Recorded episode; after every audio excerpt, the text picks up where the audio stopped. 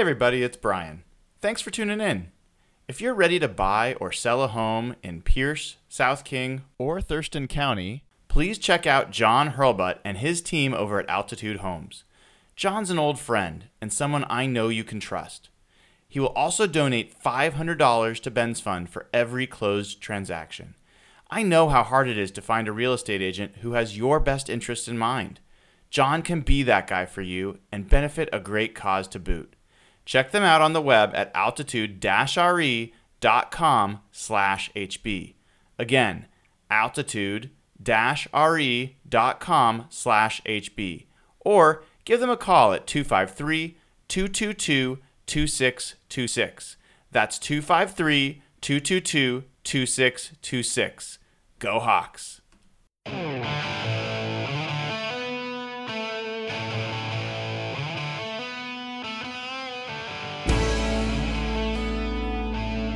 Hey everybody, it's uh, Brian, uh, and uh, we've got the crew here, the Hawk Blogger crew here. Uh, I heard from a number of you about where did the podcast go. Uh, we haven't had this one last week, although Jeff and uh, Will did a great one a couple weeks ago. A number of us couldn't make it. Softy, you know, had some scheduling issue. I had some scheduling issues. We're back. Uh, and I think we picked the timing extremely well because we've got a lot to talk about. Um, and, you know, I'm not just talking about the Eagles, the victory over the Eagles, or this massive matchup against the Jaguars. We've got to spend a little time talking about Nathan Ernst's uh, facial hair. Uh, and, and yeah, I mean, I, we were just, just getting started. and I figured we should get the show started with this, but typically November is you know Movember for people that don't follow, right? You're supposed to grow facial hair and attempt to bring like you know awareness to prostate cancer and men's health issues. Uh, Is this a statement against men's health, Nathan, or is there something else that led to this? It's a, a statement against my wife, who despises it. Uh, uh, uh, you know, as the great Bruce Arians said, uh, "No risk it, no biscuit," uh, and so I risked it. Uh, and I have some regrets, but you know, it's uh, it's here to stay for a little while. I like it, dude. Evans Evans got something to say. He's our resident like fashion expert. So I'll what- have you know, I've gotten a lot of compliments on it, Oh no, and no, I don't know how many of them are sarcastic, but I want to clarify. You look great, Nathan. It is. oh well, thank you. I don't think like it was a tragic decision or anything. I was just, I was just wondering when was the last time you fully shaved your face like this? Uh, so it's been a while. I mean, I've done a bunch of different stuff with it. Um, I've had some truly awful facial hair, uh, but I've done just the standard beard for a long time now. Um, it's probably been at least three or four years since I've done anything, taking it off like this. So, yeah, I go outside and my face is cold. I can feel my skin. It's bizarre. Uh, if you guys have a beard, if you had a beard for a while, I, I recommend it. Give it a shot. Just go mustache, straight mustache. Uh, I cannot do mustache. It would be like super creepy if I did mustache. Uh, although I, I, you know, I am getting some pressure to grow my hair out for the first time in a long time, and and uh, that could be ugly. Uh, I get this big, just like microphone. You know, it's not it's not a good look. So I like it. By the way, Nathan, I, I Well, think thanks. it's I think it's it's very hipster forward um, of you. You fit right in with with uh, our other hipster on the show. Which one's that? Is that Evan? Who's Oh, our that's hipster? Evan. Have you have you seen Oh, all his right. I mean, like the, I'm a hipster. the shoes on those guy, that, that guy. I mean, Oh, were, Hey, hey, that's modern. That's modern. uh, hey, so uh, before we get into all the, the other stuff, Evan, you know, give us an update on your your wedding planning, man. How's that going? Oh my gosh, we were talking about this before the show. I hope my fiance isn't listening, but like a, a wise man once said before the show, leave all the planning to the woman. And I am completely hands-off approach, letting her make all the important decisions. I am there for input and advice counseling, but I do not make any actual decisions. So, yeah, that's my role. It's going well. That's not limited to the wedding planning. You know that, right? Like that's just that's just the start of the rest of your life. Yeah, no, I, I know. I'm tied down the rest of my life. I know. Freedom's gone. Yep. Jeff, what about you, man? Welcome back. Good to see you. Uh, any any uh, things we can make fun of you about? I'm growing this beard. It's like three different colors. You know, some blonde in here, some red. I'm always jealous of the But- people that get like the white patch. Have you seen those? Some people have it in the beard or in their hair. They just get like a, a one white patch. It looks pretty great. I was I was telling Evan earlier. I tweeted him. I know you guys are getting hockey over there, and I, I'm a, I'm a Canadian, so I can I can help you guys learn. Um, usually there's a big hockey net in my bed. I remember when Danny Kelly was on, he was making fun of me about it. There was a hockey net in my basement. So if you guys need help with that, I can help you out. That's something I grew up around, and I can give you tons of stuff to make fun of me about. But I'll I'll take that off the show this week. Yeah, you know, I have to say, um, and before, we're, we're already way off topic, but but uh, I can't get myself into hockey at all, man. I, I like there was like zero level of excitement about. Um, uh, all right, am I having mic issues? You guys hear Yeah, me? your mic's doing this thing again. Ah, Damn it! All right, you guys talk. I'll try to figure it out.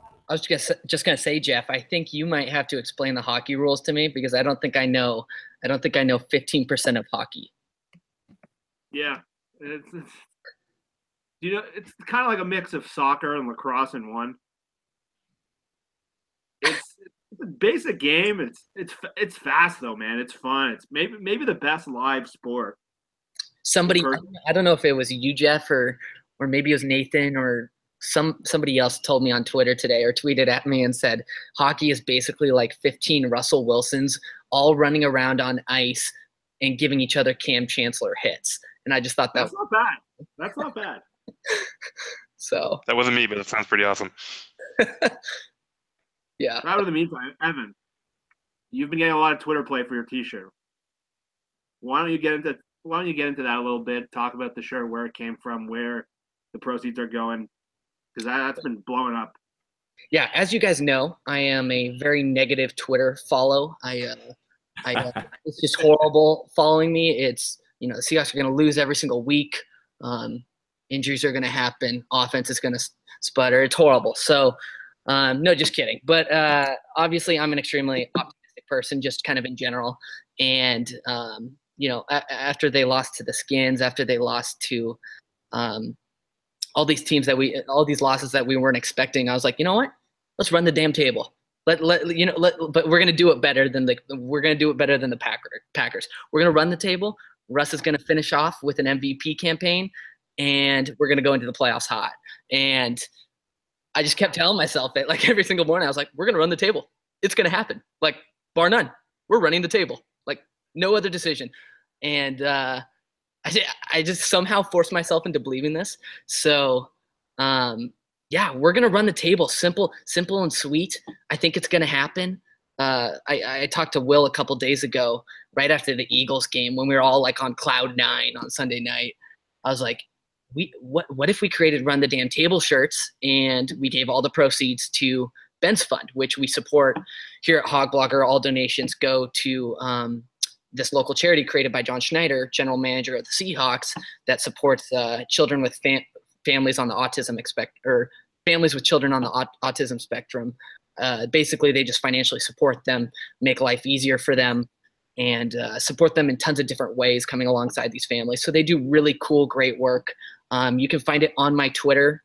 Um, I pin, it's my pin tweet slash Evan on HB, HB for Hawk Blogger.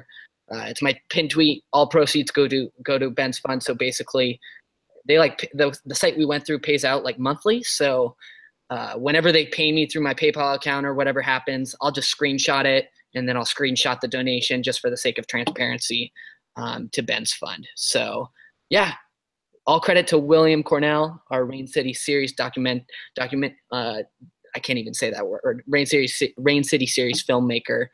Um, he created that design. Super cool work. So um, yeah, we're super excited about it. We think it's a great cause. Good shirt. Hopefully the Seahawks run the damn table. So Very nice. Can you guys hear me okay? much better.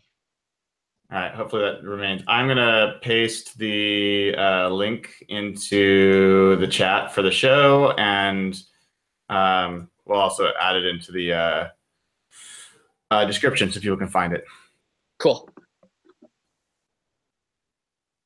Uh, right, Jeff, lead us, fearless leader, host us.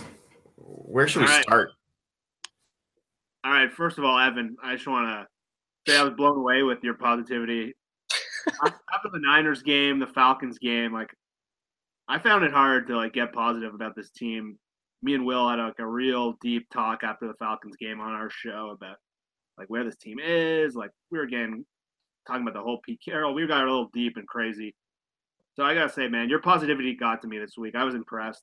I'm trying the I'm trying the uber positive approach this week with the team, see how it works. But I want to show you up for that. But yeah, back to what you were saying, Brian. That man, that game was awesome. The Seahawks hadn't had a regular season game like that maybe since the Saints game, the Super Bowl year. They just own Philly from the start of the game. And I know Evan's been preaching this all year. Look what happens when the Seahawks have a great start and they're playing with a lead.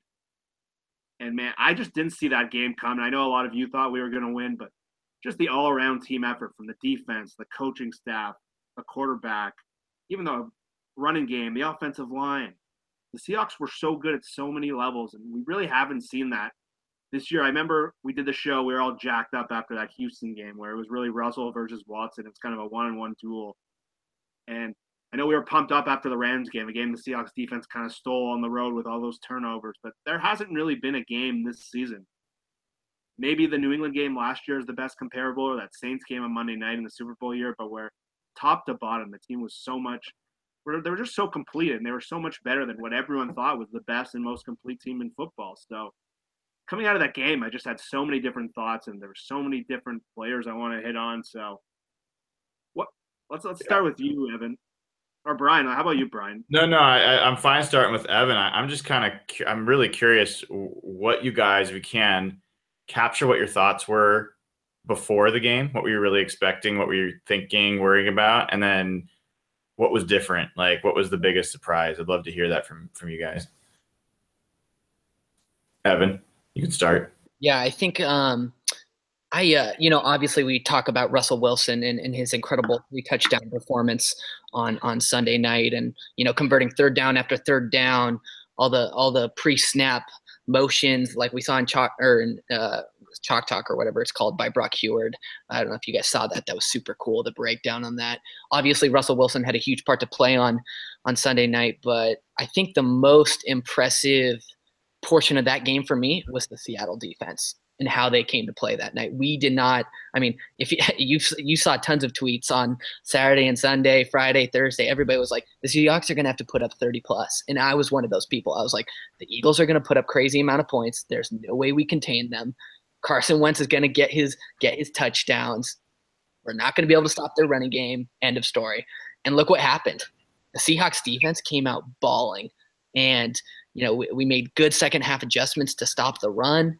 Uh, I mean, obviously they started out hot, but I mean, we shut down Carson Wentz. Our, our corners played well. Shaq played well. Byron or Maxwell, except for a couple plays, you know, really played well. I, I really felt like he actually played a solid game, except for those two just ridiculous Wentz plays. But I'm so impressed with how our defense sh- showed up and, and just balled out on Sunday night. Bobby Wagner was incredible. Um, the, I, am just blown away by by our defensive performance on Sunday night. Our offense was lights out. But I mean, I was really excited about our defense. How about you, Nathan? Yeah, I mean, going into the game, uh, I wasn't. Uh, I didn't think they were just going to lose, but I mean, I didn't think that. Well, I thought they were going to lose, but I wasn't like sure about it. I wasn't like really down on the game. I was excited and I, I wanted to see what was going to happen, but I, I, figured, you know, they were probably going to lose. They probably weren't the better team. Um, and obviously everything they did in that game um, you know they didn't they didn't just win they didn't have one of their crazy games where they kind of snuck something out um, uh, they just showed up they played a complete game um, they didn't do anything too weird you know they uh, they seemed to kind of optimize their game plan and they just looked like the team that we kind of all i think thought they could be all year long and they hadn't really um, you know shown. And so just you know the complete game the clean game um, and just to show up and you know take it to a really good team right from the start and just kind of take the lead and run away with it um, you know it was a good game it was a close game but like they were solidly in command of that game for pretty much the entire time so uh, it was just really cool to see all the things that we think this team can be um, for that to show up Yeah, it's funny, you know.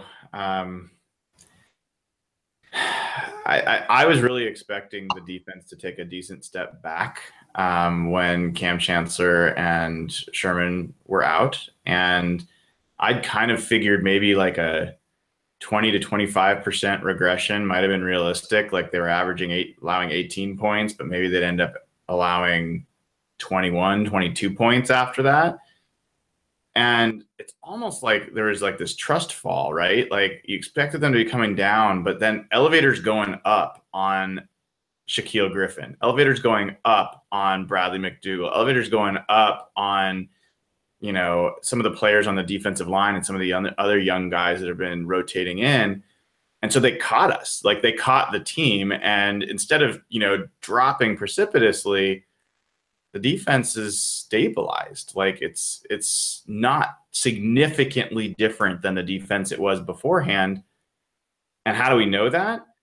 Because they just faced, you know, another number one offense that I think is better than the Rams offense and held them to 10 points. I mean, that was remarkable. Um, and the other thing I wrote about, uh, at least on Twitter, is the Seahawks run defense over the last seven weeks of the season, they're the number one in the NFL. They're averaging under 3.1 yards allowed per game.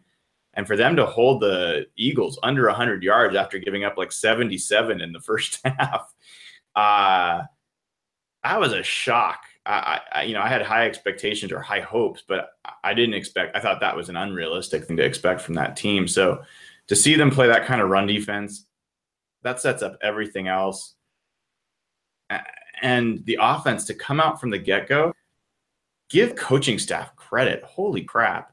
That was my point. Every member of the coaching staff deserves a pat on the back, and we all harass them plenty. But the very first play I heard from players and coaches, both publicly and otherwise, that was intentional to have Russell Wilson keep that ball and get into his fourth quarter, like all out mode from the get go.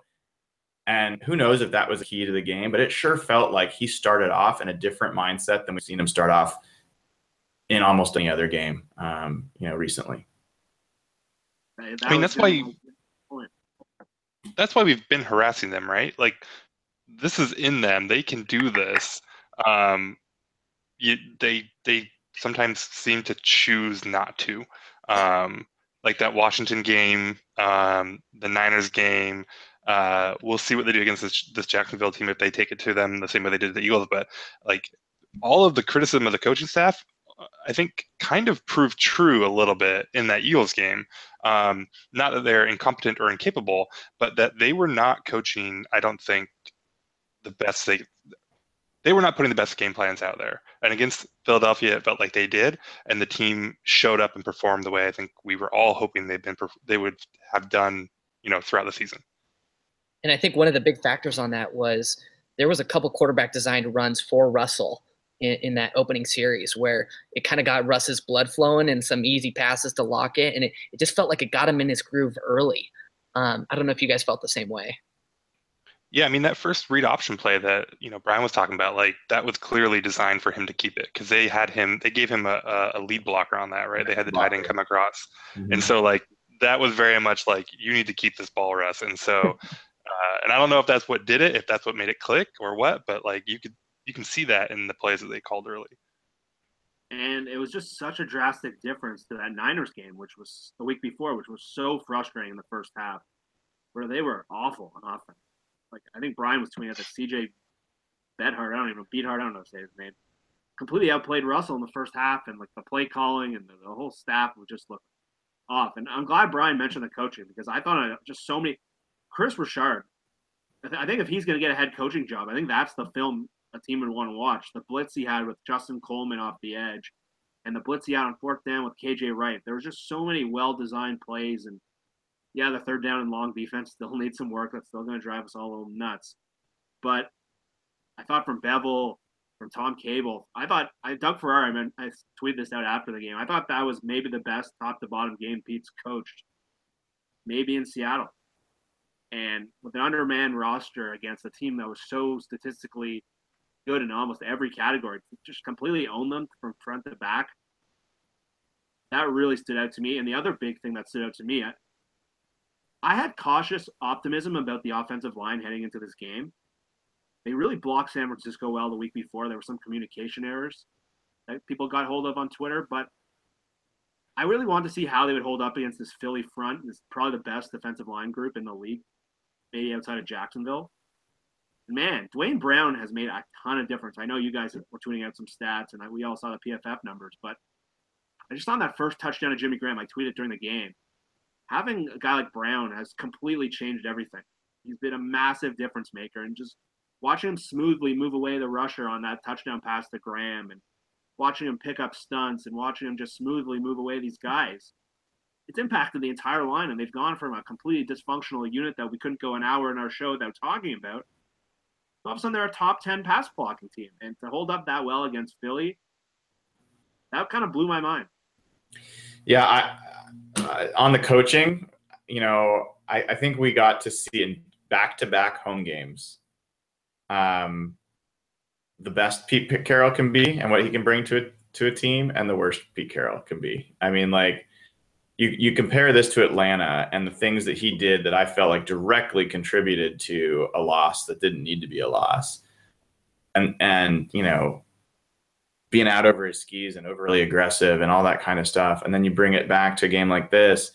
And he and John Schneider assembled such the perfect group of people when they're in this moment of doubt and when there's um, you know they're overlooked and when there's a team comes in that is overconfident or you know is is maybe a, a little bit overconfident is probably a fair word for it like the Seahawks cut through teams like that regularly and and a lot of that's Pete Carroll's coaching, his philosophy, how he brings teams together.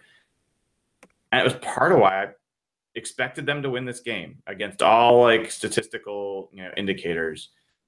Um, the key things for me was this offensive line coming together, like you said, Jeff. I think it's looking it's looking promising. Um, it's looking completely different than what it looked like. I like Mike Davis. You know, I will I will gladly wear a Mike Davis t-shirt. I like the way he plays. I think he's a spark plug for the offense. I think he changes the offense.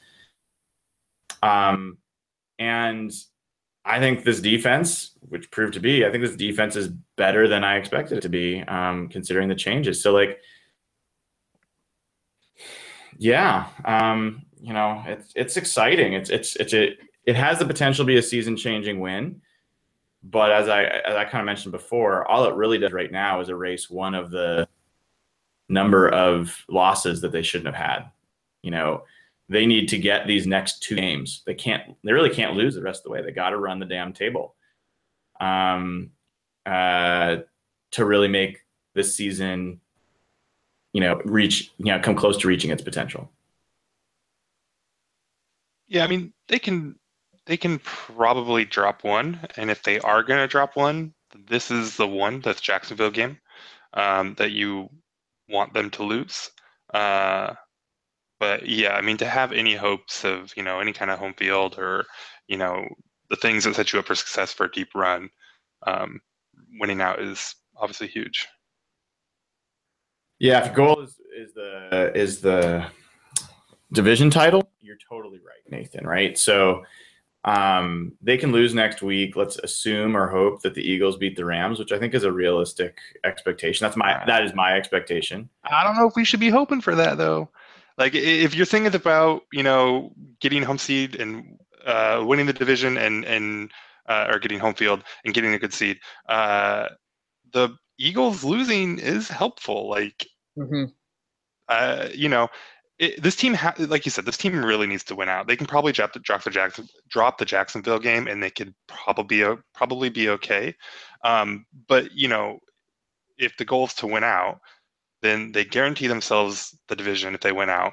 And at that point, you're looking for the team's other division leaders to drop games, right? And so, um, if you're still shooting for that one seed, which is a little tight, um, but that two seed's pretty realistic still, and you need the the Eagles to to drop this game against the Rams. Well, yeah, you're changing you're changing the goal line on me, dude.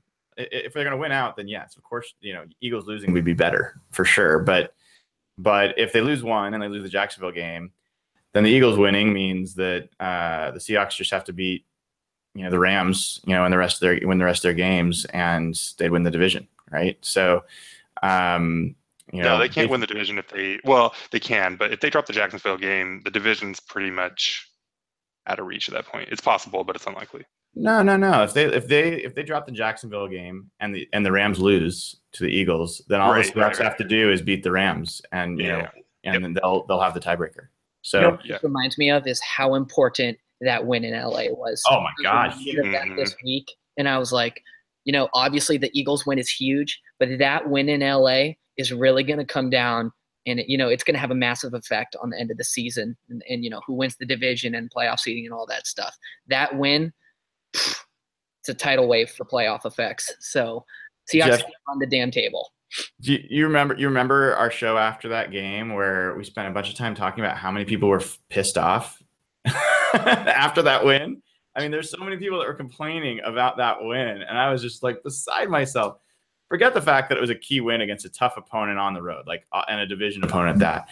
The Rams, I mean, they're freaking. We never beat the Rams, and they're so tough on this team. And like, we finally beat them, and we're like, ah, but our offense got five turnovers and only scored 16 points. I don't care. They won. Like, oh my god. Uh, yeah, like you're right, Evan. That was a huge, huge, the biggest game of the season for sure. So, Jeff, Yeah. what do you think was what do you think was different on offense in that game? You know, this is a they, scored 10 points in the first quarter, first team all year to score a touchdown against the Eagles in the first quarter. They scored a touchdown in 3 of the 4 quarters. You know, second quarter is the only time they didn't score. Um when you watched that game, what stood out to you on offense that might have been a little bit different than what we've seen before? Thought there were a variety of factors. I thought I thought Russell from start to finish was it was definitely the cleanest and most consistent game that he's had. With Russell, there's been extreme highs and some really low lows early in games. And Russell coming out in that first quarter, just driving down the field, and that made a big difference. They're not playing from a hole; they're they're controlling the game. That the, the fast start on offense. Well, they only scored three points in the first drive, but just getting Russell going made a world of difference. Where it's not like you're going these quick three and outs, giving Philly the ball back, making the defense tired. That that made a big difference. I thought they were really really good on third down. There was a lot of number of passes that they made early in the game. There was one to Lockett. There was one to Richardson and on a slant route. It was just Bevell, number two. Bevell called a, way, a really good, clean game, and the offensive line was another one. But I think another big thing was Mike Davis, as you, as you said. It wasn't just them running into a wall and wasting plays like they had been with Eddie Lacy and Thomas Rawls earlier. Between between Mike Davis, the move he made out of the backfield to when, when he was a receiver, there, they just these guys are more dimensional weapons. McKissic is finding a good role. Davis has a much better role than Lacy, and with the three receivers and Jimmy Graham going, they seem to have found something on offense. But obviously, to me, the biggest thing was Russell. Russell was so good. I Evan mentioned that that clip with Brock Huard, and if you just watch the play, how he he fakes the snap count, moves Malcolm Jenkins with his eyes, gets one on one Baldwin and the safety there, and throws the ball on a 12 yard in cut with a perfect pass pro on an all out blitz. Like it was just master master quarterbacking. And Russell, everyone's been talking about MVP this year mostly because of how bad his teammates have been and how he's carried them. This was the game that really caught everyone's attention, and that's why he's almost a consensus MVP candidate. Even Pete Prisco called him an MVP candidate. Pigs fly. So, uh, yeah. So for me, it had to be Russell. That was to me the best game he's played, maybe of his career.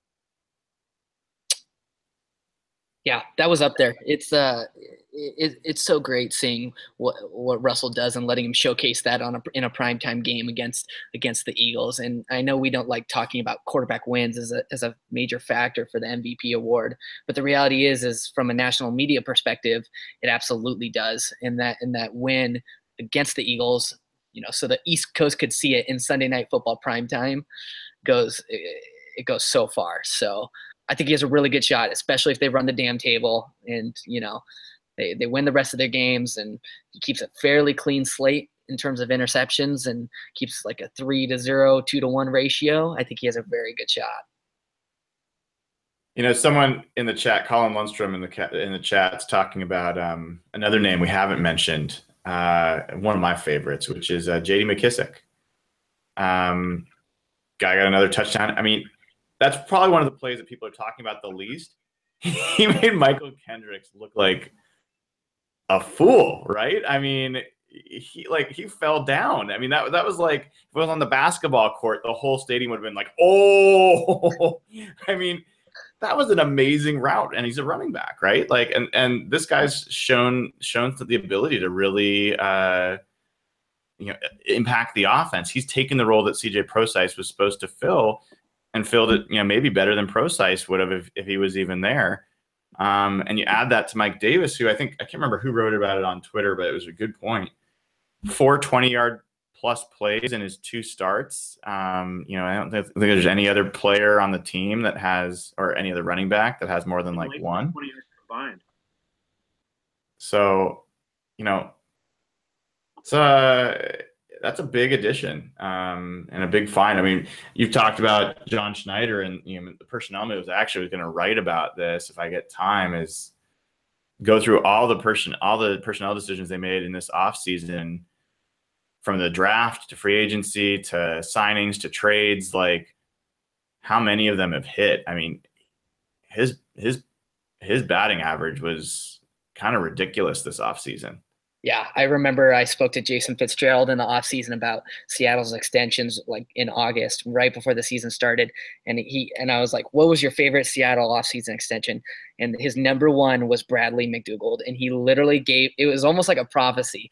Jason was like, Seattle knows if Kam goes down, that, you know, they they can't have like some terrible backup filling in his spot because he's a difference maker. But he, Jason Fitzgerald, was like, Bradley McDougald was, was one of those guys where Seattle kind of waited back in the bushes during free agency and then got him for an absolute steal of a deal because he was not bad in Tampa Bay.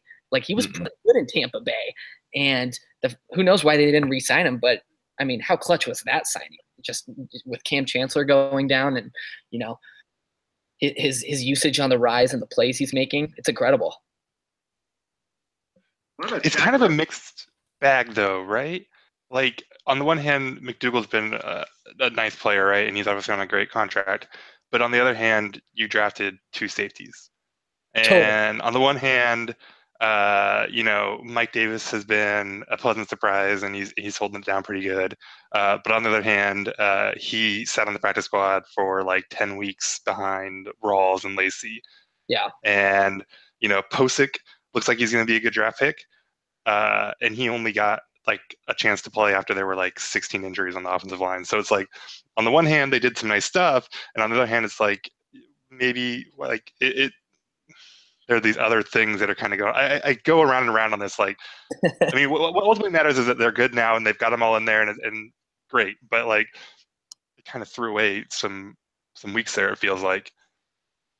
Well, remember, I mean, from uh, the way personnel stuff goes, I mean, it's their job to to provide the the players, it's the coach's job to decide, you know, depth chart and, and who fits where. And so there's no doubt in my mind that that uh, you know the post thing was a Tom Cable decision about when to bring him in. And honestly, I can't argue that you know his decision even. I mean, Pocic, I thought he was based on what I saw in training camp, which is his pass blocking is a lot farther ahead of his run blocking. He's not a good run blocker. He's getting pushed around quite a bit. Um, he's going to have to add a bunch of strength. So I think Lacy was definitely the worst signing, no doubt about that, in terms of money spent. Um, I'm you literally I'm can't still, sign a backup for someone to take Kam's roster spot because of someone know, right? and they got Lacy right? sitting there making. I think Delano Hill is still a good draft pick. I have zero problems with the Delano Hill pick, and I think that that's going to be one that they come back and are, are happy to have made. Um, you and I, Nathan, share a similar point of view on Tedric Thompson. I'm, I'm not a not a believer there. Um, but you know, uh, anyway, we could re-legislate the whole whole draft class. But you know, um, you know, Chris Carson maybe coming back. Um, that was a surprise. Um, I know the injury doctor guy on uh, on Twitter was like, "There's it's like winning the lottery odds that he'll be back this year. He thought there was no chance. Yeah. Um, yeah, I don't know how you guys feel about that. Are you hoping that he does come back? Are you hoping that they're just like, you know what, just uh, heal up and be ready next year? I, yeah, the, the only issue I have is I don't want them to rush him. Just uh, like in a, in a theory of being back ready for playoffs, I think uh, what Mike Davis is doing right now and J.D. McKissic are doing right now is pretty serviceable. And running the offense through Russell, I mean, I'm all about it. I, I just don't want to rush him back so he potentially gets re-injured and then 2018, you know, is in jeopardy. I just want to make sure they're not rushing him, and I'm sure they aren't, but it's a an irrational fear of mine. So. Yeah, I mean, there's You no. the whole rookie class, and none of you mentioned Shaq Griffin. Shaq's the best. He's great. Was that not the best game he's played? Like, he Uh, yeah, probably. He locked so down Alshon. Jeffery, who'd been one of the better. He just got a $52 million extension this week. Thank God we get Shaq And- for another three years for cheap. I cannot even tell you that is like a, oh my God, that is like an salary cap orgasm. I literally can't even tell you. Like he is so good. I'm so excited about him for the next four or three years for being so cheap. I, I and not only Shaq Griffin, Justin Coleman is amazing. Uh, that's another one. That trade was good. John Schneider, he wears a title belt for a reason. That man is good. Coleman, Marcus Smith, uh, even Dion Jordan. Although today sounded ominous about Dion Jordan. The way I don't know if you heard Pete Carroll. It's like, yeah, doesn't it legit? good. You know another one? say legit, but he was like, uh, "Yeah, it's a different story on Dion Jordan. We'll, we'll, we're not ready to tell you about it yet." I'm like, "Oh crap!" Mhm. Uh, you know another one? Quinton Jefferson. Yeah, Quinton Jefferson, pretty good player. He got that cast taken off his hand. And when the Freeney move came out, I was like, why did they keep Quinton Jefferson? guy hasn't done anything in two years. He's been cut. Why did they just keep him? All of a sudden, the last two games, he's been a really good rusher. And that was a guy I know John was really excited about him. So to get him too, and he was all over the pass rush the last two weeks. I, didn't see that coming. Did you guys see that coming? I mean, I liked did. him. Uh, I I was less optimistic about him after they cut him, which is like another thing. Like all this stuff, like Quinton Jefferson, great role player, good job, John Schneider. It's weird that you cut him at one point, but you know he's here now. That's what's important, I guess. well, I mean, I happen to like the guys that they've got in that interior line, and and I liked Quinton Jefferson, but I never loved Quinton Jefferson, so I, I didn't lose any sleep over him moving off the roster. Actually, I'm kind of a Rodney Coe guy. I'm interested in what he can do. Um, I think he's got he's got a lot of heft to him and a little bit of a, a bad attitude, which I, I like. But um, yeah, I mean, he's he's definitely played well. Um, I think Naz Jones we haven't mentioned, um, another guy that's been you know a huge addition. But uh, yeah, I mean Shaq Griffin. I mean, look, I was just arguing with this guy on Twitter who's still pissed at me for for saying that the Seahawks, you know, should have drafted a cornerback with their first pick. And and do I still feel that way? And yeah, I still feel that way. I said it beforehand. I said it during. I'm saying it after. I'm still sticking with it. The Seahawks should have taken two cornerbacks out of their first three picks, and our entire roster setup would be different. You name almost any cornerback taken between our first pick and when Shaq Griffin was picked, any one of those almost added to our roster instead of Malik McDowell, with still getting Ethan Pocic, and we'd be in a better position than we are right now. Like, uh, so sorry, I'm not going to change my tune on that. Nothing's convinced me otherwise. And uh, damn Pete Carroll for raising our hopes about Malik McDowell and then being like, oh, yeah, no, he's not coming back. Sorry. Nothing to say there. Damn it, Pete. Stop doing that. Just say he's out.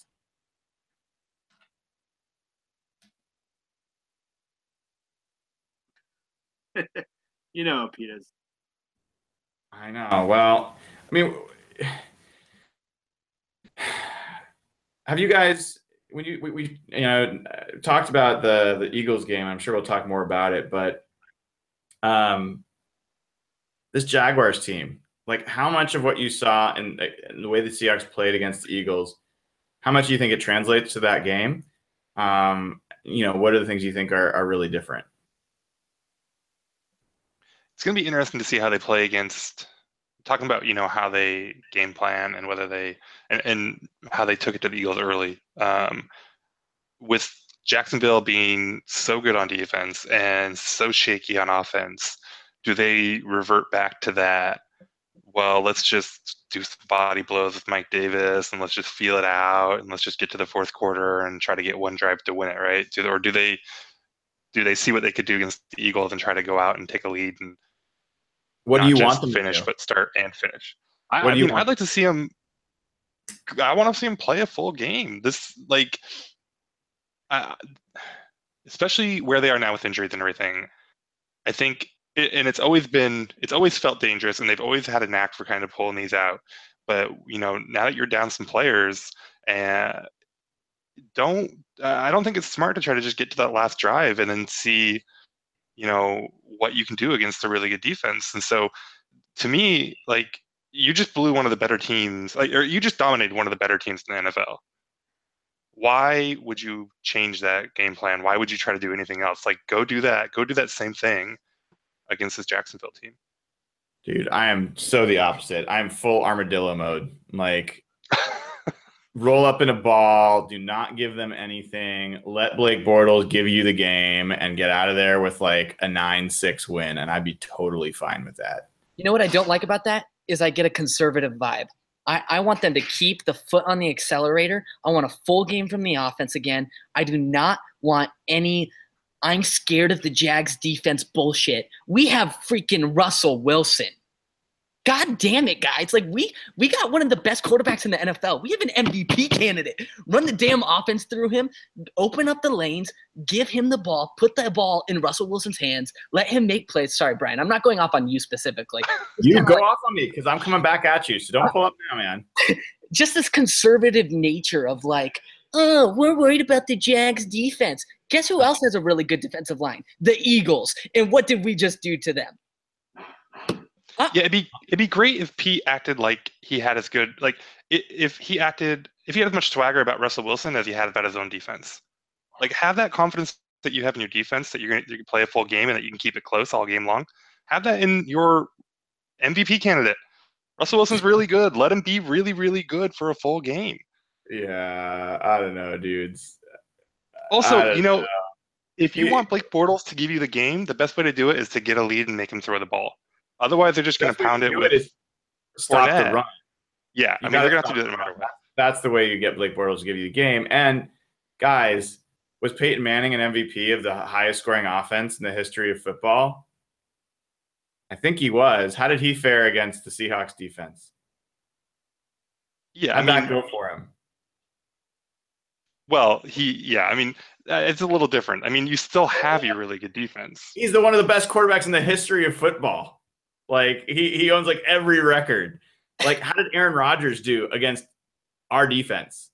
Not so well. How did Drew Brees do against our defense? I- mean, this is not a slam on Russell Wilson. It's acknowledgement of that Jaguars defense is next level. This is not this is not like, oh, they're the best defense this year like the Patriots were the number 1 ranked defense last year. Bull. This Jaguars defense is insane. I mean, the, the quality of player that they have that can dominate a game at every level. And I was just looking on Twitter, Telvin Smith, their linebackers, back to practicing. So there's another blue chip player. As I said today, he's got more touchdowns than Tyler Lockett. Like they're they're they're you know, I think every member of their secondary has more interceptions than anybody on the Seahawks. Like this is a really, really, really good defense. Doesn't mean I think that the Seahawks have no chance of scoring, but you know, this idea that that Russell Wilson can just go balls out and everything's gonna be okay. Well, I mean, I don't think that they should treat this game like the Houston game, right? But if this defense is so good, you need to like why why try to get something done in the fourth quarter? Why let it come down to the last minutes of the game? Like if it's so good, you need to take your shots where you can. And you can't let any opportunity pass you by, right? And so you don't want to play stupid and you don't want to change who you are. But, you know, take that same game plan that you had against the Eagles and you know, try to like I said, just try to take advantage of every opportunity that you can get because you're not going to get a lot of them. And there's no guarantee that you're going to get to the fourth quarter and you're going to get that opportunity to, to finish the game. Go ahead, Devin. How'd you know I was going to say something? I saw you unmute. Go ahead. I, I just need to remind you, Brian Nemhauser, who's our quarterback? Who's our who's our franchise quarterback? Who's an, a potential MVP candidate? Who's so damn good that he's a generational talent? Would you like to It's remind Russell Wilson. It's Russell Wilson. Yeah, it's Russell goddamn Wilson. That's who it is. You gotta run it through him. There is no fear when we have Russell Wilson. We're not putting Blake Bortles at quarterback. We're- this is Russell Wilson, Brian. Gosh, I'm glad. I wish I could play chess against you, man. I'm not even very good at chess. I, I, I have a feeling it would go well for me. But, but Jeff, look, the guys are right about one thing, just one thing, and that is that the way to beat the Jaguars so far this year has been to score more than 17 points. Four teams have done it. Four teams have beat them, and the way that they've beat them is average 172, or I think it's 177 yards rushing in those four games. Um, what's your take on whether the Seahawks can score north of 17 in this game, and how legitimate of a running game? The the, the Cardinals got like 109 or something like that, and that was enough. Um, what, what's your take there? Well, first of all, if there's any hope for the Seattle standpoint, Blaine Gabbert did pretty well against this defense. And That was just a couple weeks ago. Blaine Gabbert and Russell Wilson couldn't be further apart in terms of quarterback quality. Maybe there was the revenge factor. I don't know. But if there's hope that anyone could succeed against them, the fact that Blaine Gabbert did it gives all of us hope that Russell can probably do it. To me, the big difference between Philly and Jacksonville is the cornerback play. Philly's cornerbacks going into the year were a big red flag across the league. They'd really held up nicely this year, but Seattle kind of exposed them a bunch of times, which led to penalties down the field. There was a lot of technique issues. That there was a face mask that wasn't called. We got Jalen Ramsey and AJ Bouye, probably two of the top five corners in the league this year. I think there's a pretty good case Ramsey could be defensive player of the year. So to me, that's the big question. But I'm pretty confident. I think they can pull out at least 17 points just based on how good Russell is. I think that's I think 17 isn't that crazy. To me, the big question in this game is how do you block Calais Campbell? Because Seattle couldn't do it when he was in Arizona. Uh, their guard plays a little bit better this year with Pocic and Joeckel. But Campbell shifted out to end in that defense now, and he's got a career high in sacks. He's just an unblockable force, and there's guys all across the line. So he's been a Russell Wilson killer throughout his career. So to me, that's the biggest question of the game. How do, how do you block this guy? Is he going to line up against Germain Ifedi? What are they going to do against that guy? Because he opens up things for everyone else. They got four really good rushers. They added Marcell Dareus. So my confidence level isn't great per se for Seattle, but you know, right now Russell, I'm kind of with Evan. I want to go all out with Russell because I think that's the only way they can win. I think if they try to play that conservative style, I don't think they'll beat this team. I don't think. I think Jacksonville's kind of set up to play like that, and yeah, if we're gonna beat Blake Bortles, the best way to beat him is he needs to be in passing situations because if they could just run the ball every time, they'd be happy to punt the ball away and go three and out. And so I'd say I have a medium confidence level, but if they're going to win, I think it's got to be the way Evan and Nathan are saying it. God, you guys have such a short memory. How did didn't we were just talking about the, the Rams game and how that was the win of the season? There What was the- I mean, I'll take that. What was the score of that game? That- Yeah, but that- what- that what- a lot hold up. Brian. What month of the year was that game played in? In December, every single year, the Seahawks, like clockwork, their offense suddenly starts working out of nowhere, and Russell Wilson goes on an MVP campaign every single December. This is this is December Russell Wilson. This is not September or Uh-huh. October or whatever the month it was that we played them. Also, there was a lot of strange things that happened in that game. Greg Zuerlein, who never misses a field goal, missed an easy kick in that game. Uh huh. Todd Gurley fumbles at the one yard line. Sheldon Richardson catches that pick interception. There was a lot of Jer- Connor Cooper Kupp doesn't touch the ball right in his hands. I'm not knocking Seattle, but that game took a lot of weird things to happen. I think that's what's going to have to happen in this game. I, I I mean, Oh, I think. I, I think that the, the Jaguars offense is is nowhere near the Rams offense. So, Oh, you know, uh, but the Seahawks caused five turnovers in that game. Um, and they needed every friggin' one of them. and and I, I think that um, if there's one thing that will turn this game for Jacksonville faster than anything else, faster than not scoring, faster than you know being conservative, it will be a turnover. And um, you know, I I love the way Russell played in this last game. He almost had another early pick. It was really close, and the game would have been different. Um, and he had in the two games prior two of the worst picks we've ever seen, and pretty damn close to December when those throws were made, Evan. So, uh, you know, I, I I am leading the charge for Russell Wilson MVP. I believe in him, and I believe that he can, you know, he can lead the team in, in a lot of ways. I just think for this game, guys, like they've got to figure out a way to take advantage of the weakness of the Ravens. Uh, the Ravens. Sorry, that's the other defense that's on my mind. But uh, of the Jaguars, which is they're 28th in the NFL in rush defense. You know, yards per carry, rush yards, they're just not good at defending the run, even with Dareus there. So, you know, I don't know if there's a way that they can get themselves to 100 yards the way that they got themselves 100 yards against the Eagles. But if they can do that, I think that's way more important than Russell Wilson slinging the ball around the field. I, AJ Bouye, uh, Jalen Ramsey, like guys, go look at the numbers. Nobody is succeeding in throwing at either one of those cornerbacks. Nobody. I ain't scared of them. We got Russell Wilson. We're gonna put up 27 plus, Brian. I'm telling you right now. Okay, from your your mouth to, to the field, I I, I hope I hope that's true. you know that that Jaguar defense has gotten a lot better against the run with Dareus, uh, and you know you don't get you don't just get rushing yards from calling run plays.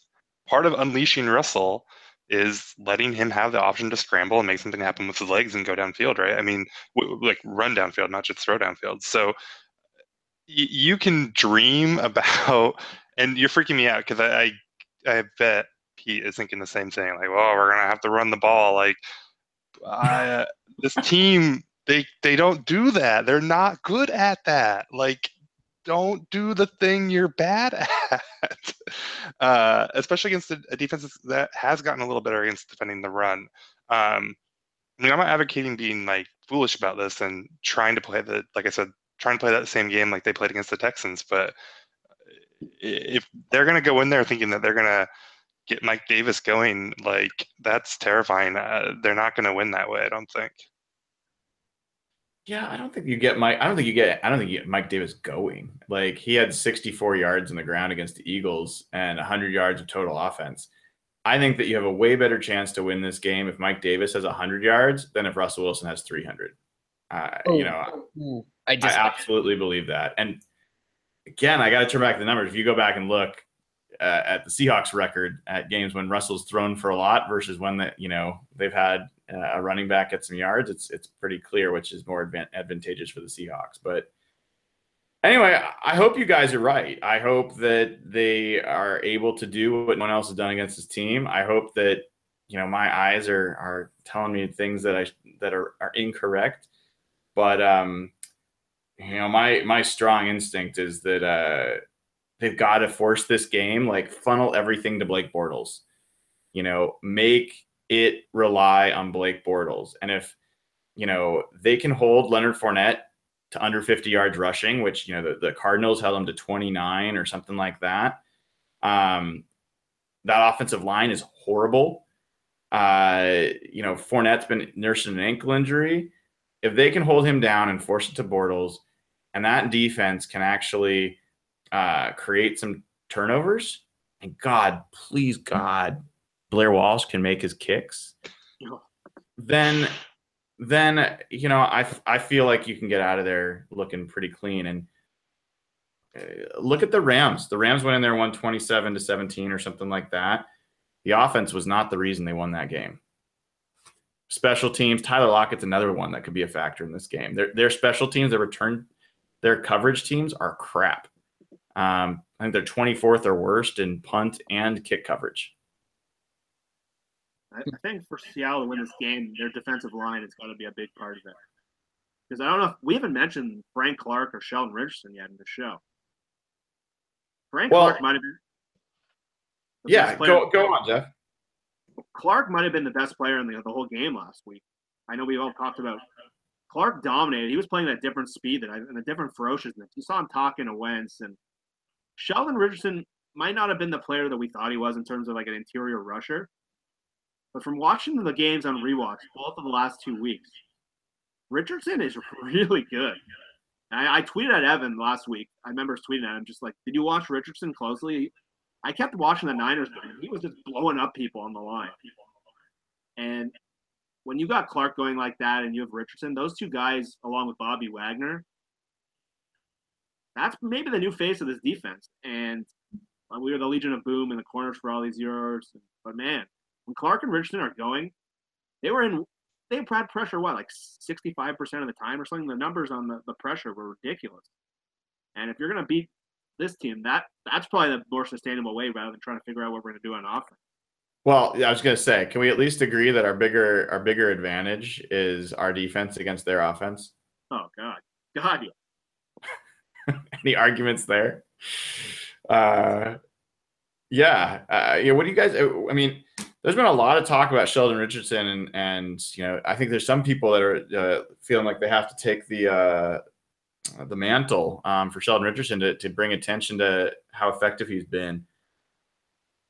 Where are you guys on Sheldon Richardson and, and like not only how he's playing, but do you want to see the team go all in on signing him and the money it will take to bring him back and what that could mean to whether they bring back a Jimmy Graham or whether they bring back like where are you guys at on Sheldon Richardson um, for this team now and, and in the future?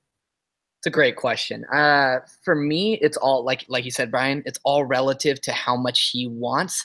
I asked Jason Fitzgerald over the cap guy a few weeks ago what he thought he would get, and Jason was like one year, nine to ten million, and I thought that was just way too low for Sheldon. That's crazy.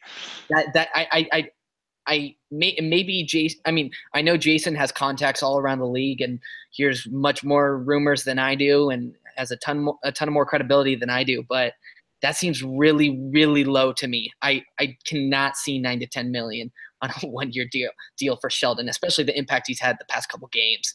I uh I the minimum I could see him getting is like thirteen. Minimum. I, I, I just don't, I don't see I don't see ten million a year for Sheldon. Like a such a strong positional value, such few players in the league, you know, with, with his talents, with his abilities, with his you know, he doesn't always show up on the stat sheet, but man, he has an impact sometimes. So If nothing else, there's no reason that he wouldn't get years, right? Like even if it works out to nine million a year, one year, why would why I don't understand why that would be that would be end up what he ends getting.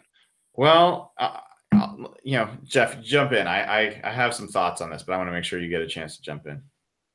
Well, obviously it all depends on the price point, but I think I'm all in on Richardson. I think this is kind of he's going to become kind of the new core player on defense. Now you're going to lose Cliff Avril, Michael Bennett's getting up there in age.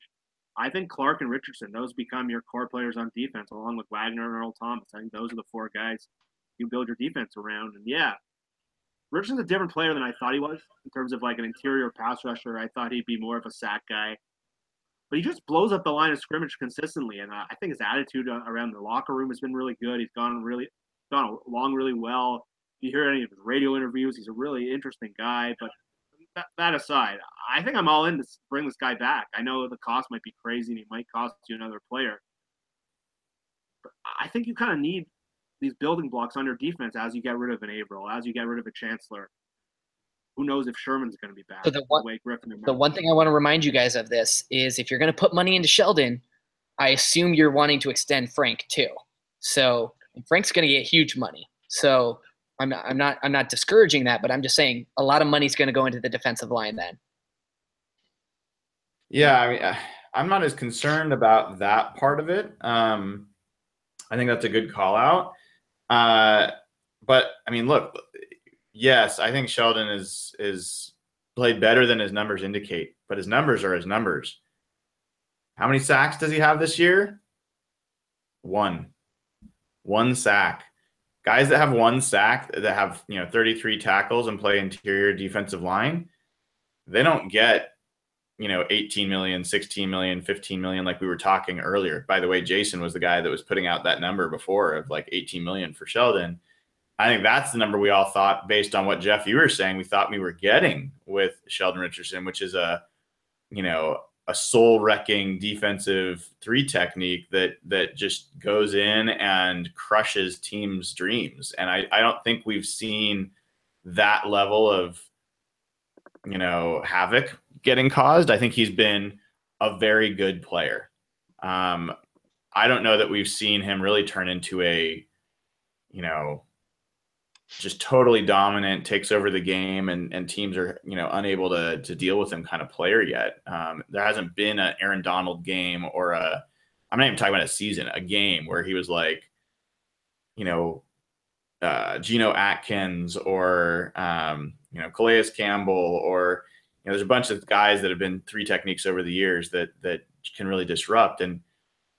I really, I mean, I, I don't want to sound like I'm down on him. I'm not. I just, I don't know that I don't know that I see him as this you know linchpin player. Um, I also heard him on you know Danny David Moore something he said about Seattle like he made some comment about you know he's used to being in New York where he had stuff that he could do and it just made me think like what's to make any of us think that he wants to come back like he got traded here um and and so I, I don't know I, I'm not I'm not as certain about Sheldon I think I think I'm certainly happy we have him but I think the more interesting question recently has been like, what happens with Jimmy Graham? Like every indication I had from a lot of different places was that he didn't want to be here. You know, he's ready to go. And um, uh, last his deal, looked like the team was ready to let him go.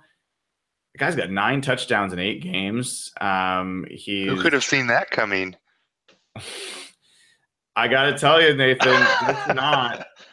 Uh, you know, people inside that locker room and in that in that front office didn't necessarily see it coming. Um, yeah. You know, I, I think there's people that have. It's not for lack of trying, but but there was a clear disconnect between how Russell was, you know, how he was playing and how he was utilizing Jimmy Graham, and um, that seems to finally like that one touchdown against the the we about against Rams, right? That was when it started, right? Yeah. Um, they finally figured it out and they caught fire. So what do you think? Um, you know, are, are, you guys expecting to franchise him next year? Do you think that that they find a way to bring him back? I mean, his you could let him walk and get a nice comp pick too. Probably now he's he's shown that he's maybe worth a larger contract than people were estimating. Yeah, I mean, sorry. Go ahead, Nathan. Go for it. You can. No, go ahead. I mean, tight ends are are pretty affordable generally, right? I mean, he's a little older now. He hasn't been, you know, lighting the world on fire. I mean, he's been very good. Um, but just in this offense, he's not producing like he used to, or maybe as much as some other folks are. Um, and, you know, tight ends, you can get a tight end for what, 10 million, 9 million? I mean, that's about what he's making now, right? And so that's not crazy for someone who, you know, you should be able to expect to get you, you know, eight to ten tight end or t- uh, touchdowns maybe for a couple more years. Um, I don't think tight ends necessarily age real great, but um, right now he looks like he's not slowing down too much. So uh, I, I, don't think that he's a priority must sign. Um, but I, I, don't think there's any reason to kind of chase him out the door. Um, but then with like Sheldon, I, I think I agree with you a lot on Sheldon Bryan. I like him. He's good. Um, I wouldn't say he's a star or you know one of the best interior defensive linemen. Um, I wouldn't pay him eighteen million dollars. Um, but there's he's another guy that's like there's no reason to chase him out the door. He's still young. Um, I would be willing to, to spend some money on him, and you know his his tackle for loss numbers last I saw weren't great yet either. But uh, it's not just about sacks with those guys, right? I mean, um, Marcell Dareus is making 16 million a year. He's kind of an overpay, but you know, he got that that contract. Malik Jackson's making 14 million dollars a year. He's not a, a huge sack guy. Linval Joseph is making 12 and a half. So it's not unrealistic to think that Sheldon could command, you know, maybe 13, 14 million still. Evan, I know you got to run in a little bit, so why don't you weigh in here? Yeah, just on the Jimmy Graham thing. Uh, just a little context to this. Uh, the market has not reset since um, he got his deal. with uh, from the Saints, uh, you know, at nine ten mil a year. So he, his current deal is still the top of the market. It has not changed, and I think with him being older and um, you know, just a little, a couple recent injuries and stuff. So some concerns over that. I think, I think you could get him at like seven to eight million a year. I, I might be totally wrong, but I, th- I think you could. I think you could throw out a two year, three year, 16, 24 million dollar total deal, something like that, $8 million per year. And I think you could probably get him. And I, Evan Hill, the most notorious Jimmy Graham hater on Twitter and all and all social medias would like to profusely apologize. And this is my this is my repentance period right now for anybody watching. I have been extremely skeptical of Jimmy Graham over the years, but for some reason, him and Russell have caught fire. They, his red zone usage has obviously spiked. He's getting the targets. Jermaine Kearse is gone. Hallelujah. Sorry, Nathan. And it's it's great. It's it's all jolly. It's it's awesome. So I, I I'm super excited to see see this red zone usage with him. And you know, this is what we wanted from Jimmy Graham. We wanted him to be a red zone monster, and this is it. This is what we're seeing. This is great. So I, th- I don't know if you need to apologize because Jimmy was terrible in the first couple games of the year. That game in Green Bay, he was dropping passes. He looked sour. Were, then maybe you can blame the coaching staff. They were asking him to be the Zach Miller role where he's blocking. They're letting Jimmy be Jimmy, and he's been great. I don't think it's fair to be unfair. If he was this the whole time, then you would have never had that take, right? Yeah. Some of that's on Russell, some of that's on the coaching staff, and some of that's on him trying to adjust to a system that didn't maybe fit his skill set at first. So, yeah, I don't think you need to apologize. I think you're well, you're happy with how he's playing, and I think it's realistic. But the cool thing that's happened with Jimmy and kind of the tight end group in general, they've kind of become the voice of the offense. And whether it's that stupid dancing in the end zone with the techno Thursday or whatever that is, and Luke Wilson dancing around the locker room. The tight end group is kind of brought together the offense, and Nick Vannett's come out of his shell a little bit. He's gone a lot better on the field. He had a nice game on Sunday. He, he's become a nice player. He's a really good blocker. He's got good hands. He's good in space. And with Jimmy now, Jimmy, if you watch those like not the sound effect, the all access video, when Jimmy scores a touchdown, it just his whole energy just completely changes. He's screaming like a madman. He's shaking Russell. He's going crazy. It just gives a different energy to the team. Like that guy kind of used to be Marshawn, and they don't have that running back anymore. Doug Baldwin's a lot quieter than he used to be. He's not that. Play, he's just more mature. He's more of a professional now than he was. He's very. He's probably the voice of the team, maybe inside the locker room, but the tight end group, Jimmy especially, they they'll kind of come out of their shell, and it's really brought the team together. It's been kind of cool to watch him because it seemed like there was no chance he was coming back. Real quick note on this on bringing the offense together. I love seeing emotion from Russell Wilson on the field with his like fist bumping after the touchdown to Jimmy Graham and all this like human nature from Russell Wilson. Awesome. the humanity. I love it. I love I love you know what? I love it when Russell Wilson swears. I think it motivates the offense. And I'm not joking it motivates like you know it moves nations. I mean when when russell wilson swears i i am 100% behind you. Um uh evan how much more time you got? Because i, I want to get your read on a couple of things. 10 more minutes is good. All right cool. We can keep going then. But you know one of the other things uh i fully agree with what you're saying jeff uh both on the jimmy graham front which you know you had such a mature take. So thank you for uh for being the adult in the room and bringing us out of our you know. That's scary. Uh, if I'm the adult in the room. uh, and I agree with your point about the tight ends. I, I think they've given the the team like a light a lightheartedness that honestly they've just they've needed. Like there's been so much weight on their shoulders for so long, and like remember this is fun. Like go out there and have fun. Like that. I think that's and I think Russell Wilson is better suited to being influenced by that than having people around him that are so intense all the time and and you know curmudgeonly that you know it's it's maybe not his his best place to be. But I, you know, this whole Jimmy Sheldon thing got me. There's another thing that we had talked about um, a couple places. there's two. One is Luke Joeckel and what do you do with him? We've we've been we've talked about him before, and another is Lockett versus Paul Richardson. Um, you know, I, have kind of made my points clear on where I, I think things are with Lockett versus Richardson, and I'll save myself for last. But um, where are you guys at on on Joeckel and on Lockett or Richardson? If you could only have one. I mean, I'm taking preach. I, I don't think it's uh, he's the best player um, of the three. Uh, I mean, people are talking about 10 million a year. That seems kind of steep, I guess. Um, but uh, he's fantastic. I, I don't know. Um, I mean, he's a stick, but he goes up and he gets balls. Um, he runs well with the, the ball after he catches it. He catches the ball well. Um, I think that you could really easily see uh, Golden Tate or Jerk Curse the guy's had 21 catches for 261 yards and a touchdown in the last two games. Evan, if you're going to apologize to anyone, maybe apologize to Jermaine Kearse. Uh, I see him leave and explode the same way that you've seen those guys explode.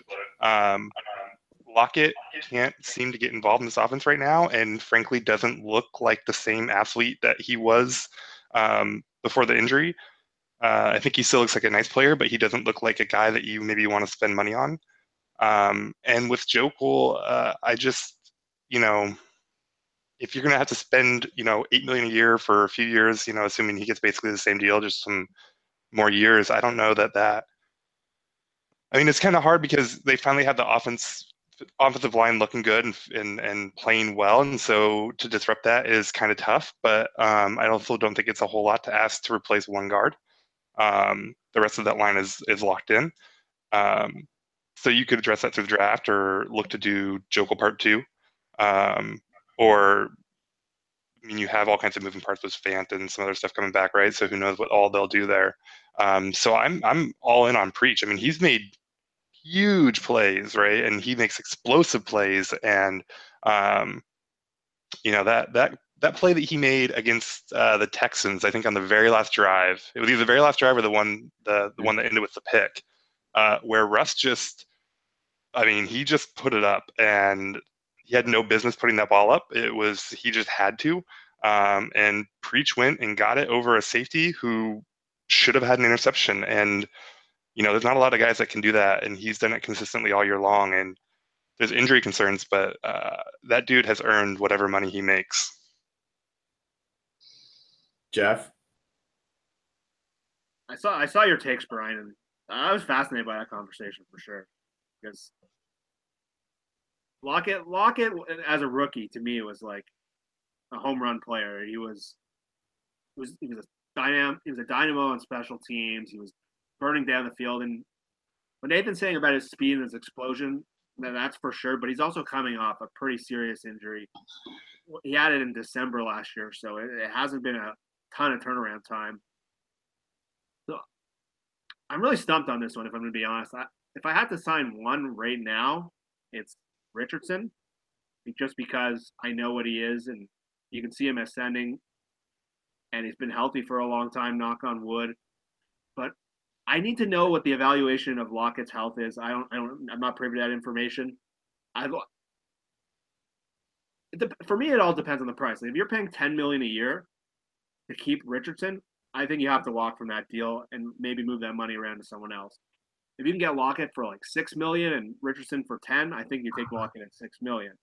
To me, it all depends on the price because I think you're not going to be able to keep both. And to me, they're both really good with really good skill sets that fit this offense that are both downfield threats. So to me, it all comes down to price. If I whoever I can get at a more affordable price, that's probably what I'm taking because you need the money for so many other pieces of the roster, whether it's the offensive line. They might have to extend Duane Brown a bit. We mentioned Graham. We mentioned Sheldon Richardson, or there's just so many other areas. So if the wide receiver almost becomes kind of a luxury position, unfortunately. So to me, it's just who's the more affordable player. That's who I take. So I, let me propose something.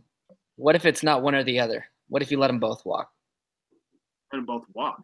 Yeah, I've been thinking about this recently because Just roll with Amara Darboh or what? Yeah, well, I mean, it, this is this assumes you extend Jimmy Graham. So you've got Jimmy Graham, Doug Baldwin, your two top pass catchers, and then you maybe hope. McEvoy? Yeah, God. All right, Brian, I need to go. No, just kidding. Um, no, I uh, I've been thinking about this recently. I mean, I, I, so I have a Tyler Lockett jersey in my closet signed. I love Tyler Lockett as a rookie. I thought he was phenomenal. Um, but I think Paul Richardson is going to command some serious money in free agency, and I'm not sure if I'm comfortable giving it to him with his injury concerns. Kind of like what uh, Jeff was talking about. He has a real rattled injury history, and I'm not. I don't know. I mean, it depends on the guarantees, but I don't know if I'm comfortable giving him serious cash. I don't. I don't. I don't know how long he'll be available consistently in a season. And you know, we got to see what what happens with Lockett to see if he bounces back. But I'm honestly not opposed to letting both of them walk and investing money in other play, in other players on the team. Seriously, that's not the craziest uh, take.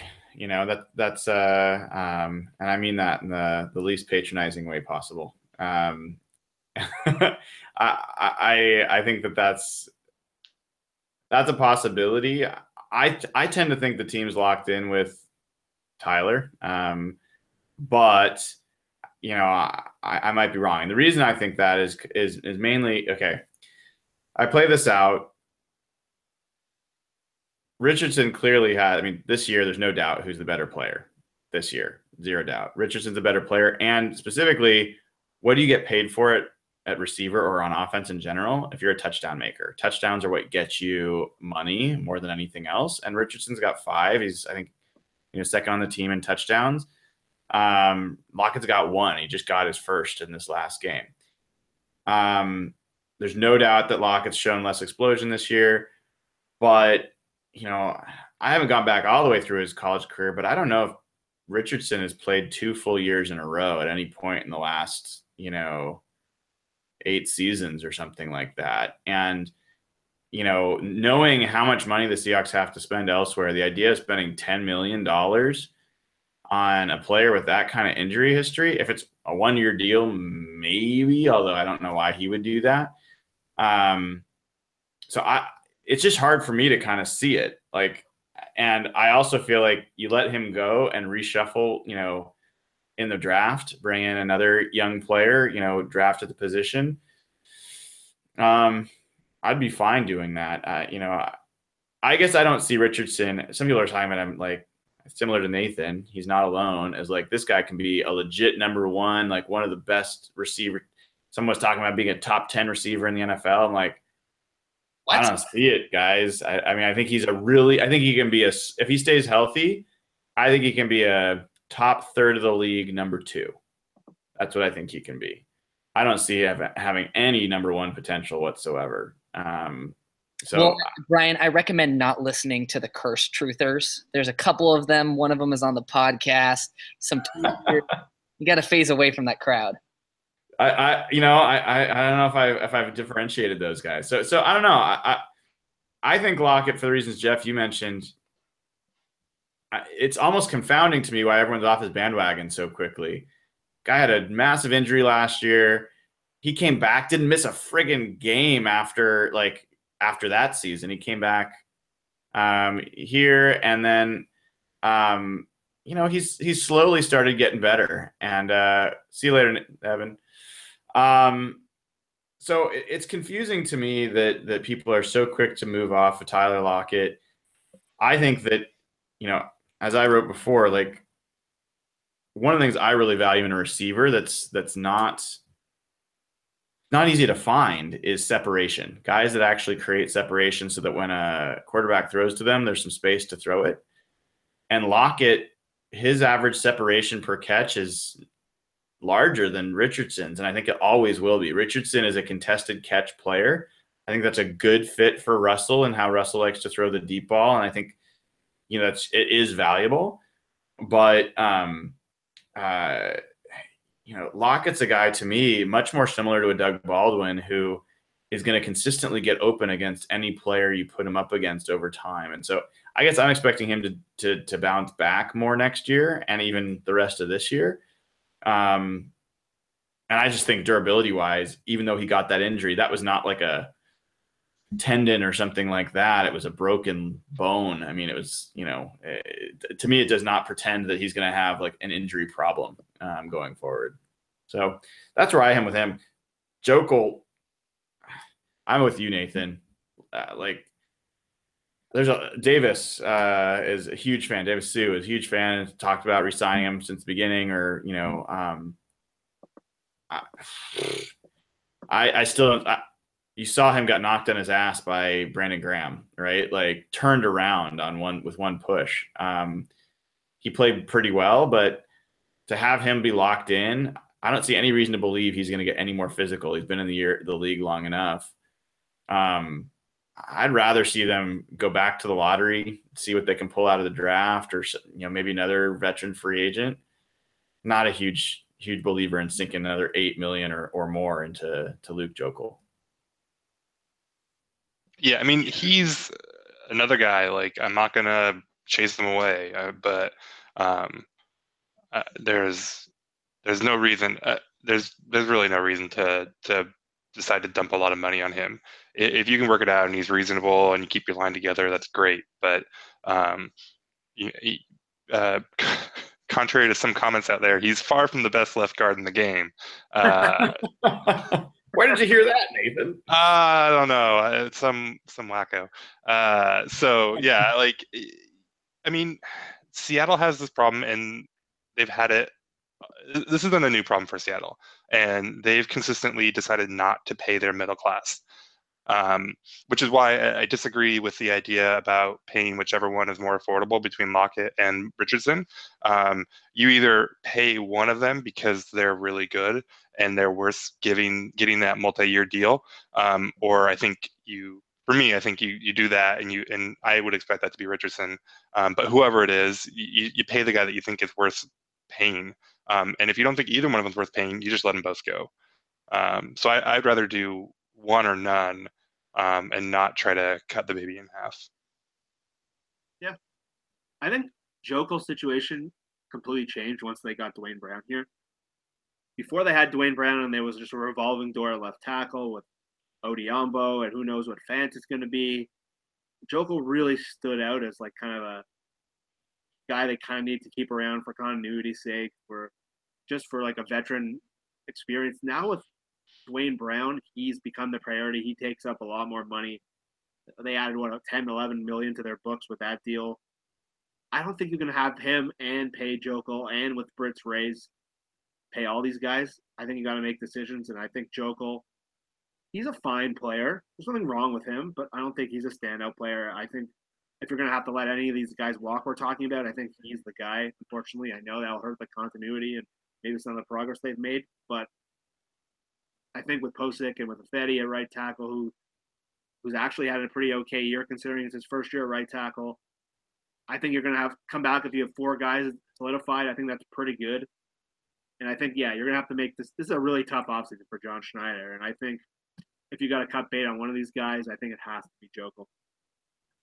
Yeah, I mean, don't forget you got guys like Jordan Roos, who's getting developed this year and and is a very different body type than Joeckel. Um, you know, super strong. Um, could help actually help in the run game. They've been using him. They use him at fullback in the last game, and uh, uh, you know, I don't know that I believe Rees Odhiambo is ever going to be a starter. You know, after what we've seen this year, um, just in terms of his physical ability, but he's another guy you've got there.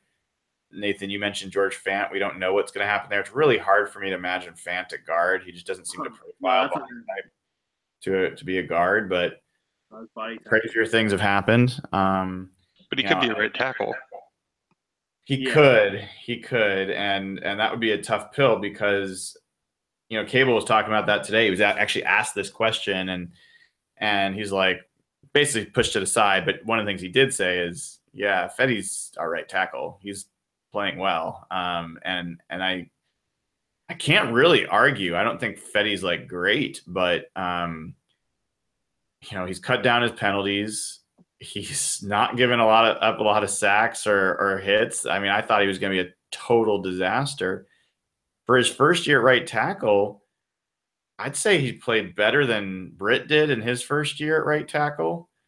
Um, not as a run blocker. I think Britt was a better run blocker, but um, you know, maybe I think he's definitely better than James Carpenter was in his first year at right tackle.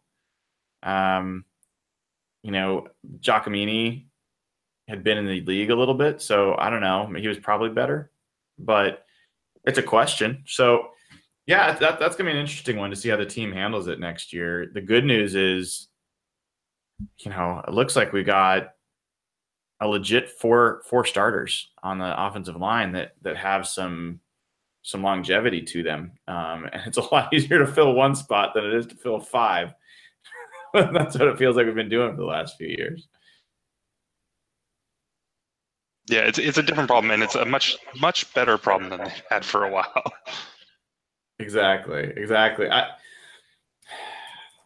yeah, I, I, I'm so I'm curious. If, I don't know if you guys uh, have a few more minutes, but but uh, uh, I had I, I think I started my maybe I didn't even put this in my article. I started writing it, but I, I t- took it out. So before the game on Sunday, I was at a bar or at a restaurant with um, my son and a friend of mine, and I asked them both, "All right,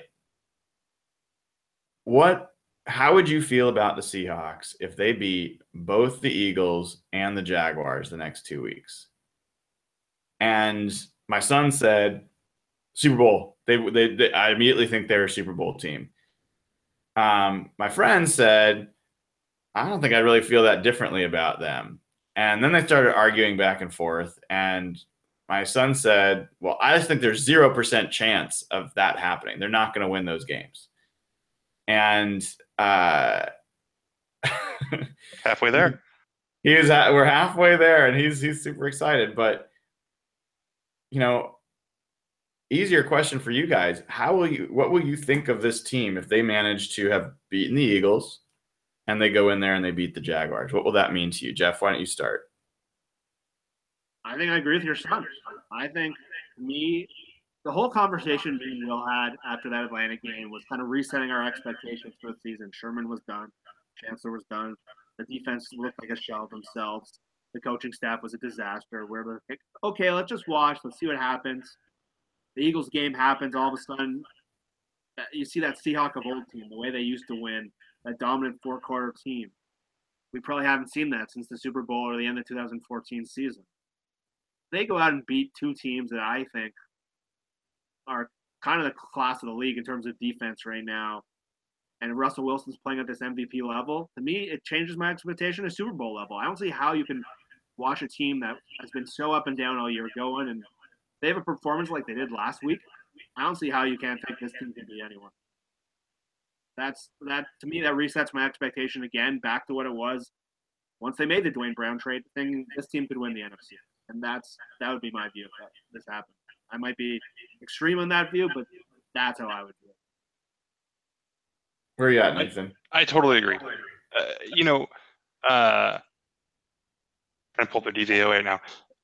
Think about where this team is. If they win this game against Jacksonville, they'll be nine and four they'll have come off back-to-back wins against a team that was nine and two going into the, the game against the Seahawks, and a team that was eight and four going into the Seahawks, right? Uh, a game against the Seahawks. So two division leaders, huh? Ten and one. Yeah, so you're right. You're right. Ten and one. Ten and one. Uh, you know, two division leaders, two of the better teams. Jacksonville, you know, yeah, they're they're playing lights out on defense. Um, and I don't know where that would probably put them in DVOA, but that's a really really good football team.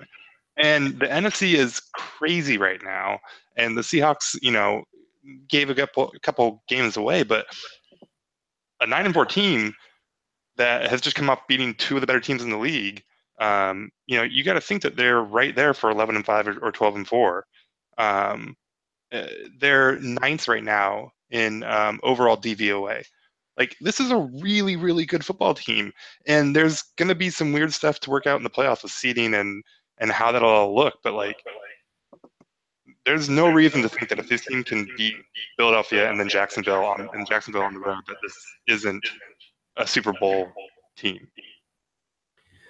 Yeah, it's it's really rare that I'm the uh, uh, and they have an MVP candidate, and they have a Defensive Player of the Year candidate. Like it's really, really good. Those things are totally true. Uh, it's rare that I'm the the rain cloud on on uh, um, Seahawks Outlook, and uh, sucks that I'm the last of the three to go here. It's funny. I, I so basically what I would say is if they if they won that game, um, I absolutely think that they would uh, it would prove to me that they could beat anybody, right? That they are they are capable of winning the Super Bowl, and I'm not convinced of that yet. The Eagles game certainly gave me some re- renewed hope about that. But uh, and I will also say if they beat the Jaguars, or hopefully when they beat the Jaguars, I think they absolutely win the rest of their games. I I, I have a lot of confidence in their ability to beat the Rams at home, um, despite all the the challenges with the Rams, and and I think they can beat Dallas and Dallas even with with Ezekiel Elliott. Um, and I think they can beat Arizona at home. So um, all that let, let, let's even assume that that happens for a second. That'd be fun, right? My like old curmudgeonly, you know, 30 years of watching the Seahawks self uh, feels like that Redskins game is going to just come back and just kick us in the ass. And that I still think we'll end up playing Philadelphia in Philadelphia for the NFC Championship, or if we if we went through something like that. And I think we're gonna have a hard time. It's, it's just it's hard winning in the playoffs on the road um, against really good teams, and um, uh, I hope to hell I'm wrong, but but uh, you know maybe they get you know I think that my most confident would be if they get the number two seed, the number one seed gets knocked off then I'm all in.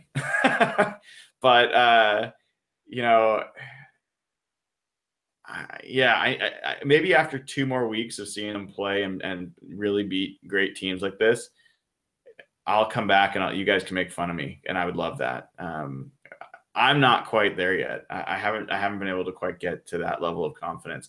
This game, this specific game, is the one that really got my attention. Um, beating that Jaguars defense, you guys heard me talk about it. I have so much respect for that defense and and how hard it's going to be for our our specific offense to to do well against them. If we manage to to score 20 plus points against that team um, and come out there with a victory, I'll be singing a different tune next week for sure. Okay, but listen, them making the NFC Championship, that's that's a pretty good season, no? Like considering where we were after that Atlanta game, we were after that Washington game. So like, I don't think that's curmudgeony. Like I think if, you, if that's what happens, that's the outlook. That's pretty good. Like going into this Eagles game, I didn't think they were going to make the playoffs after that Niners game and based on how the rest of the conference was looking. I think Soppy tweeted that Eagles game just completely changed everything. That's how I felt coming out of that game. The whole game, I was just like, please don't blow it. Please don't blow it. Things are going too well. Please don't blow it. And Wentz throws a crazy ball down the field. Oh my God. And I'm like, oh God, it's happening. Not again. They finally played well. They're going to lose. But then they end up pulling it out. Byron Maxwell picks the ball off. And I don't know. My whole outlook on the team has completely changed. And if they go out and beat Jacksonville again, I'm with you. I'm I'm probably going to get a little crazy, a little unreasonable, but the fact that, that we're having this conversation is such a good thing because if we had this conversation last week, people would have looked at us like we had three heads. right? Well, uh, yeah, absolutely. And, and, I guess the last thing I'd ask you guys is, I mean, of the teams in the NFC, what's what's your perception of which would be the toughest for the Seahawks to beat on the road if they had to? I've been thinking about this, and I don't have a preference between the, the, teams that you're kind of thinking about are probably Philly, New Orleans, and uh, Minnesota. Um, maybe the Rams. And for purely chicken shit reasons, I do not want to have to go play in LA because I could not live with this team losing a playoff game in LA to the Rams. But assuming they get the division and everything, I think the only one that worries me, and it's a little weird because we just saw them beat them, but it's going to Philly right? Yeah. And the only reason is New Orleans is indoors, Minnesota's indoors. If they have to go to Philly and play in the snow, I don't want any part of that. So for me, Philly just being outdoors, even though they just beat them, uh, that would be the one that would make me the most worried to have to go there and play. Yeah, that's that's kind of where my head's been as well. Like I don't know about you guys, but I didn't walk out of that game against the Eagles thinking, "Oh man, the Eagles are totally overrated. They sucked." I I walked out of there thinking Eagles are damn good, and the Seahawks just beat a damn good team. Like Wentz made some throws. That throw you mentioned, you know, tripping over himself that he threw it 50 yards downfield. That was, as far as I was concerned, that was the best play of the entire game. That was a ridiculous play. And then from to follow it up with the touchdown he threw, like those were both like crazy, crazy throws. Um, beating that team that can run, that can pass, that can defend the run, that can defend the pass in Philly in the weather. I don't love those odds. Um, and I forgot, you know, I actually went and looked up Minnesota. I was like, oh yeah, they'd be out in the cold too. I don't want to do another one of those games. Like, oh no, they're in their their their big stadium now, so we don't have to worry about that. What about you, Jeff? To me, yeah, you, you guys make good points on Philly. Wentz, even though Wentz only had, had 10 points, Wentz really impressed me. I came out of that game thinking, like, this guy is ridiculously good. He's going to be around for a while. And I was I was impressed with a lot of little things he did. I thought the coaching staff hurt Philly a lot in that game, more than the players on them. But to me, the team that does scare me is Minnesota. I know they don't have a great quarterback per se, although Keenum's playing very well this year. The thing that scares me is kind of the way the Rams used to beat Seattle the Vikings are so well coached and they're so coached up on defense. Zimmer to me has done an amazing job this year. They don't have much offensively. I know the receivers are pretty good this year, Thielen and Diggs, but the way that Zimmer coaches and the way that that defense can go, I think they can really give Russell a lot of problems. And I saw what they did to the Rams a couple weeks ago, where they just no team has just taken the Rams out of their game, even more than Seattle did, than Minnesota has. And to me, that team would be a really hard team to play against just because of how good defensively they are. And it reminds me a lot of just the way like Jeff Fisher used to play against them, although their line offensive line in Seattle is so much better. But to me, yeah, I think Minnesota still scares me a little bit, just maybe from that playoff game. I know it was in the frigid conditions. Blair Walsh against the Vikings, something about that scares the crap out of me. Um, Good point. It's like karma that's out to them. I don't know. But yeah, I think Seattle can beat Philly and Philly. I know the snow would be bad and might negate some of their speed advantages, but I think they can win there. I think there are some schematic matches like the Seattle taking advantage of those corners. I think that was obvious, and I think New Orleans and the Rams would be beatable. Those those are hard teams to beat right now, just because how good they are on both sides of the ball. But yeah, I don't know. The Vikings scare me. I don't know. I don't know if that's the best one, but they just well, the the most poetic would absolutely be the, the Seahawks winning on like a 20 yard Blair Walsh field goal in Minnesota. I mean, let's let's all hope that happens for a little bit of fun. Uh, although I don't know if I want to even wish for it because God, can you imagine how it would feel knowing that you're, you know, if we're waiting for Blair Walsh to kick that field goal to to send the Seahawks to the Super Bowl? Oh man, I'm getting stressed out just thinking about it. All right. right? Anymore. I have to turn. I turn around every time he kicks. Uh, I know, I know. I really tried to to get behind the guy. Who could have seen Blair Walsh's struggles coming? I know, right? Who could have seen Stephen Hauschka having a bounce back year? You know, like yeah. Uh, we right. need Nathan around Schneider or something because maybe he needs to balance David's had some good ideas this year. We need him around. I, I actually I like the Blair Walsh signing at the time, so I'm, but uh, all right, I take that back then. Never mind. Yeah. hey, well, guys, uh, it's been fun. Uh, good to be back and good to talk Hawks again. Um, uh, just for folks listening, a reminder, please, if you haven't already, subscribe. Um, you can click on it down there. Um, subscribe to the YouTube channel. The more people that subscribe, the more people that are watching bring in some great guests that we've brought in so far this year. Kenny Mayne, uh, uh, you know, Danny Kelly. We've had Mina Kimes, um, Seth Wickersham. I mean, we've had a bunch of folks, um, uh, Dave Boling, and, and so forth. Um, but subscribe. You'll get notified when, when any of these shows start. Um, also, if you're not a patron for Hawk Blogger, please join. Um, all the proceeds go to Ben's fund. Um, as Evan mentioned before, trying to raise a bunch this year, had a goal of 20,000 to, to donate to Ben's fund. By joining uh, and being a patron, you get insider access, you get access to a private Facebook page where you can talk to us, um, all that kind of stuff. It's, it's fun. Um, and you could do that at patreon.com, P A T R E O N.com slash hawkblogger. So, with that, guys, um, I wish you a wonderful rest of your evening, and uh, you know, go Hawks. Go Hawks. Want more great Seahawks talk? Of course you do. Check out the Pedestrian Podcast. It's the official podcast of the UK Seahawkers. Hosted by Stuart Court, Adam Nathan, and Ross Bell. It's fun, it's British, you get accents, you get Seahawks, you get football. It's definitely worth it. They're at pedestrianpodcast.podbean.com or you can find them on iTunes. Check them out.